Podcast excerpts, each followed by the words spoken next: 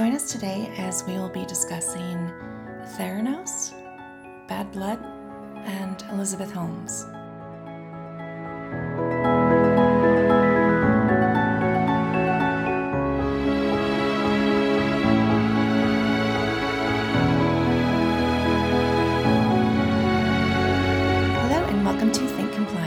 To you by Compliatric and Ahmed Saleem. My name is Dagmar Austin. Happy to be co-hosting this podcast with you, Ahmed. Hey, Dagmar. Happy to be here. So for our new listeners, Think Compliance was created in order to assist compliance professionals in building their program. During every podcast, we will discuss a new compliance issue and provide insight on how to ensure your organization is following best practices. And now it's important to note that the information provided in our podcasts are the opinions of our presenters.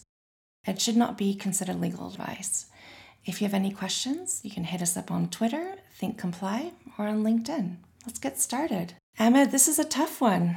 This is an exciting one. So a few years ago, I actually saw the documentary about Theranos on HBO with Elizabeth Holmes, and I found it fascinating, and I apologize. My poor child that's 15 months is at home and crying, so hopefully it's not too disturbing. Not a problem. But it's just fascinating. So Dagmar mentioned that she wanted to do a podcast now that there's trials actually going on. So I grabbed the book as well, which the documentary was kind of based on, and read the book, and there's so much more in the book than there is a documentary. So super excited to talk about this. I remember, maybe 4 years ago, my housemate coming home. She's a data scientist in the biotech field, and she just could not stop talking about this topic. And I've read everything I could. I've listened to all the podcasts. I'm, watching every Tuesday to get an update on the, how the trial's going in Palo Alto. It is fascinating. I don't even know where to start because there's so much information about this. As a joke, but at the same time, who knows? If you watched the documentary or read the book, you know that Theranos is very litigious, so... Definitely. Please do not. Do not send... What is his name? Her shark attack lawyer, David... Boies? I can't remember his last name. Boies, yeah. Please do not send him to my front door. There are a couple aspects of this, and how we can relate it to, I think, what our listeners are interested in mostly is compliance. Ahmed, can you kind of give us an overview of what happened in case of, listeners who are not familiar with the story? Yeah, so Elizabeth Holmes created this idea of essentially a blood testing machine, essentially a full lab, based on the notion that she was always afraid of needles, and she thought, why did we have to give so much blood to test? She felt it was medieval, archaic, and borderline torturous. So she came up with this patent idea where a finger prick was all the blood that you needed to conduct several hundreds of lab tests that required full vials of blood testing. I mean, it was a really compassionate story, the way that she spoke. So, the way that she eloquently told the story of her uncle. She mentioned she had an uncle who passed away due to being sick, and if they had something like this that could have, proactively looked for disease, or even so much the fact that during, the tail end of the disease, it was so hard to extract blood, it kind of encouraged her and led her to, come up with this idea of just a finger prick of blood sampling. Right, so she had that idea. She was, kind of famously dropped out of Stanford at 19, wore her black turtlenecks, emulating Steve Jobs, and started Theranos in Palo Alto. And I think she was on the cover of Forbes, etc. She was, the youngest self-made billionaire, it was all over the place. I think in like 2012 to 2013. She was the it person, right? Yeah. In the late 2000s, early 2010s. I mean, she was the person. And if you watched her speak, you couldn't help but kind of fall into this, spell of how she made you feel. She was a great speaker. She was focused. She wouldn't blink. She had the Steve Jobs, Bill Gates aura. Every single important person in Silicon Valley, there are politicians. I mean, there were a lot of important people. I mean, this is an individual who was friends with Hillary Clinton, Chelsea Clinton, Joe Biden visited the plant, you know, Obama's, you know, it was just a lot of powerful people on this individual side that really helped carry the narrative that this was a actual product, a successful product, and one that was going to kind of evolutionize how we take blood. It's going to change the world. Her idea seems amazing. Taking a droplet of blood, mixing it with chemicals to be able to perform whatever blood tests that were needed. The problem was there were so many errors with the machine. It was just the way that she wanted these machines created to be such a small size, it was basically improbable for these engineers to figure it out. And this led to them slowly starting to use machines that were already on the market, lie to their investors, lie to their board, and really start, hiding the fact that they weren't actually as great as they were. They didn't really have a product, and they were really being suspicious and shady with the way they're running their day-to-day. I remember, I think one passage from John Carreyrou was, these big-time investors would come into the office. They'd lead them into a conference room. They'd take a pinprick of blood and then give a tour to the guests of the rest of the office.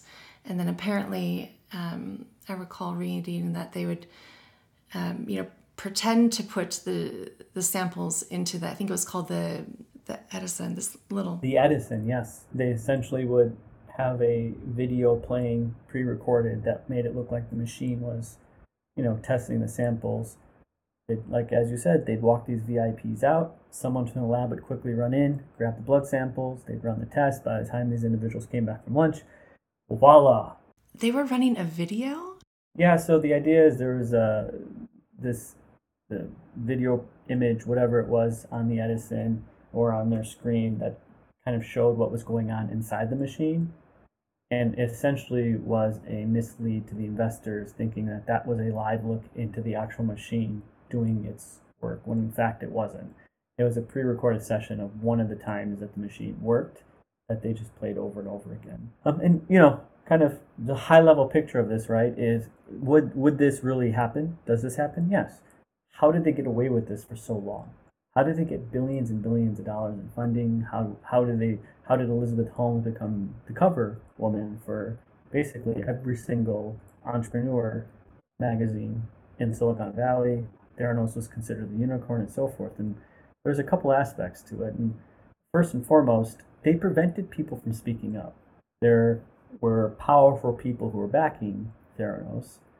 You had organizations like Walgreens, Safeway, their CEOs fighting each other to get the product, worried that any negative energy from anyone on their staff towards Elizabeth Holmes and her staff would jeopardize a contract where they thought if they had this machine, it would essentially save Safeway's business and separate Walgreens from CVS.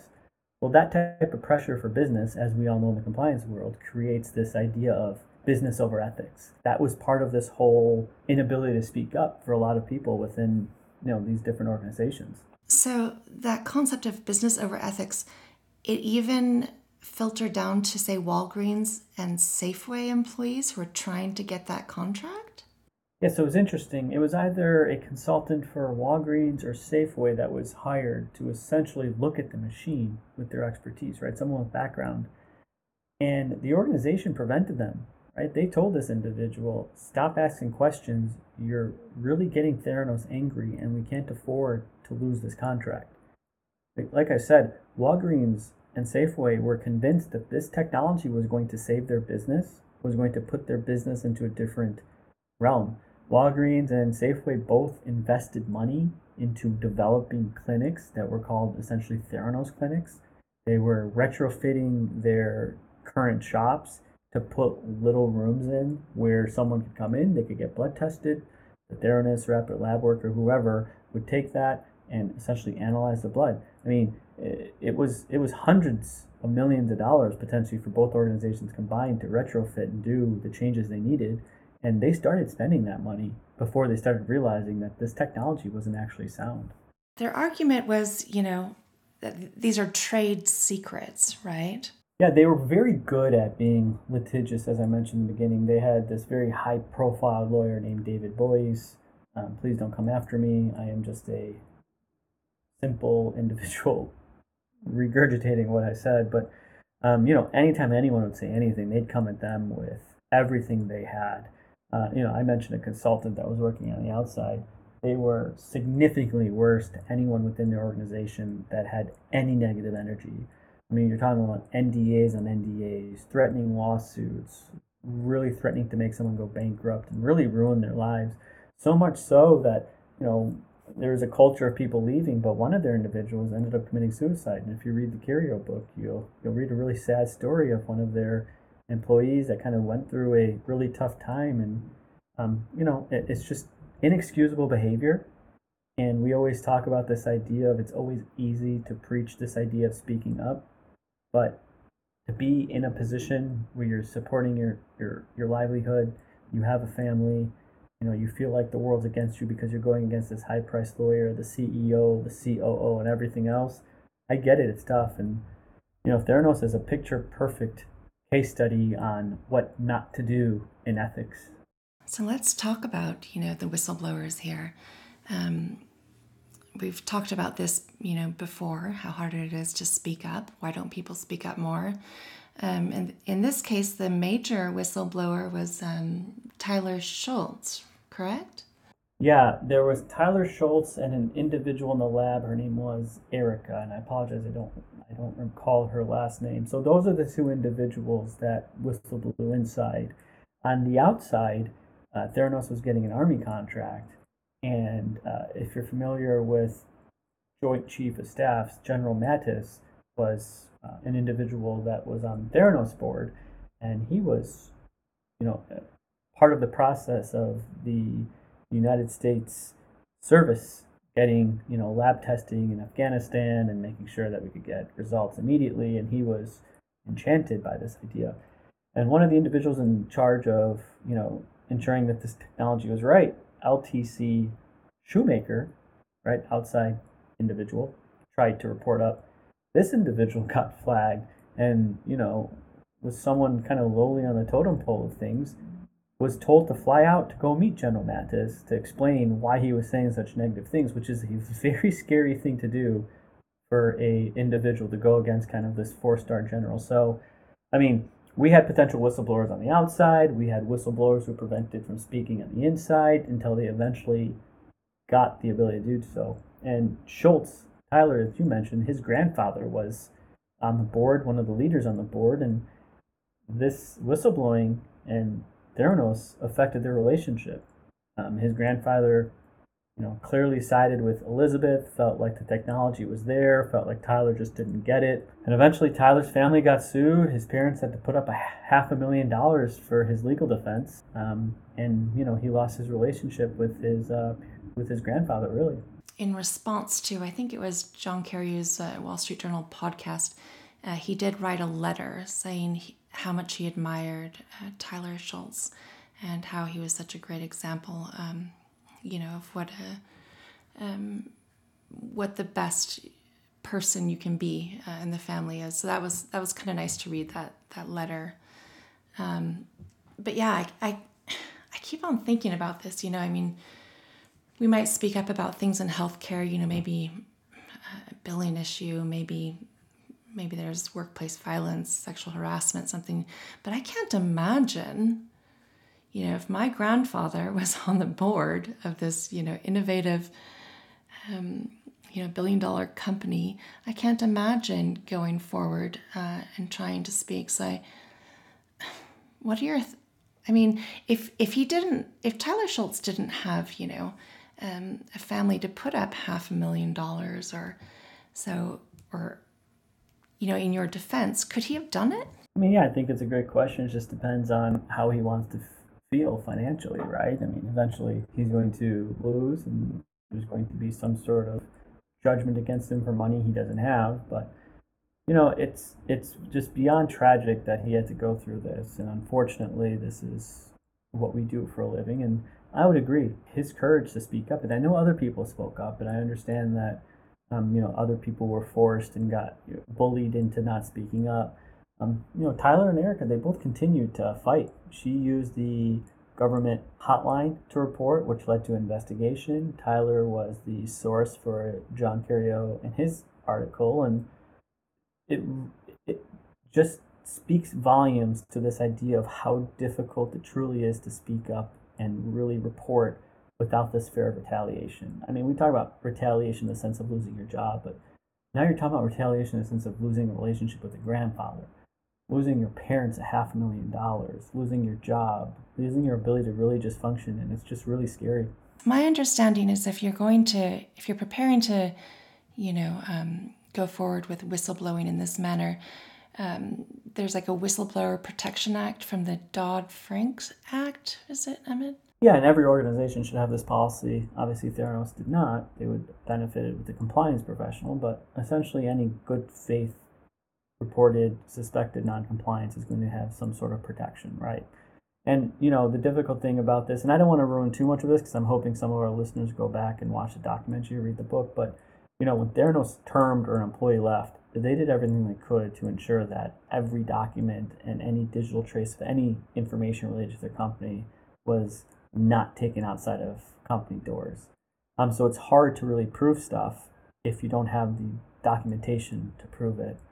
So just a lot of factors into this, but I hope our listeners get a chance to either read the book or watch the documentary or kind of read about the case in the news since the trial is going on. But it's really important. Like I said, it's a case study in what we do, and I hate to use the word fascinating because lives are ruined and there's just such a dark side to this, but it's something that when you read it and you hear about it and you learn more about it, it's just shocking to see how bad it got, but yet no one was able to speak up. Yeah, it will be fascinating to listen and hear the updates from the next, I think it's going to be a 13-week trial in Palo Alto. Yeah, it's going to be an interesting one. I hope we can do another session on it. I appreciate you wanting to talk about this, especially today, Ahmed. So where can our listeners get more information? Well, I would recommend looking into the book from John Carreyrou. You can Google his article that he wrote for the Wall Street Journal, or you can definitely go on to HBO. Bad Blood, I believe, is the documentary name. Very well done. It has Tyler. It has Erica. It has a lot of the individuals that came forward. It was a very well done documentary. And there's also a podcast called The Dropout that I've been listening to. Every Tuesday, they are updating us with the latest events from a trial that's going on right now. So I'd highly recommend that. But again, this is, really an example of what not to do in compliance, which is our perspective. Any final notes, Ahmed? Just enjoy. Please let us know your thoughts. We always look for feedback, so please let us know if you have any topics you want us to discuss or if there's any recommendations or feedback you want to give us. And I know, Dagmar, you wanted to give a shout-out to some folks. Oh, yes. So I'd like to definitely thank my CEO, Dave Monahan. He's been sponsoring us to do this podcast for a couple of, or maybe it's like 4 years now. I don't thank him enough, but I definitely appreciate him to let us do this. It's a passion project. And Alex Verdi, who's our technical engineer, thank you for doing all of our editing. Really appreciate it. Sometimes you make me sound like I'm really smart, so that feels nice. Do we need to thank anyone else? Your wife for giving us ideas? Yeah, my wife, and it sounds like my baby Zachariah was quiet, so my wife again for kind of calming him down. But no, we can't thank Dave and Alex enough and our listeners.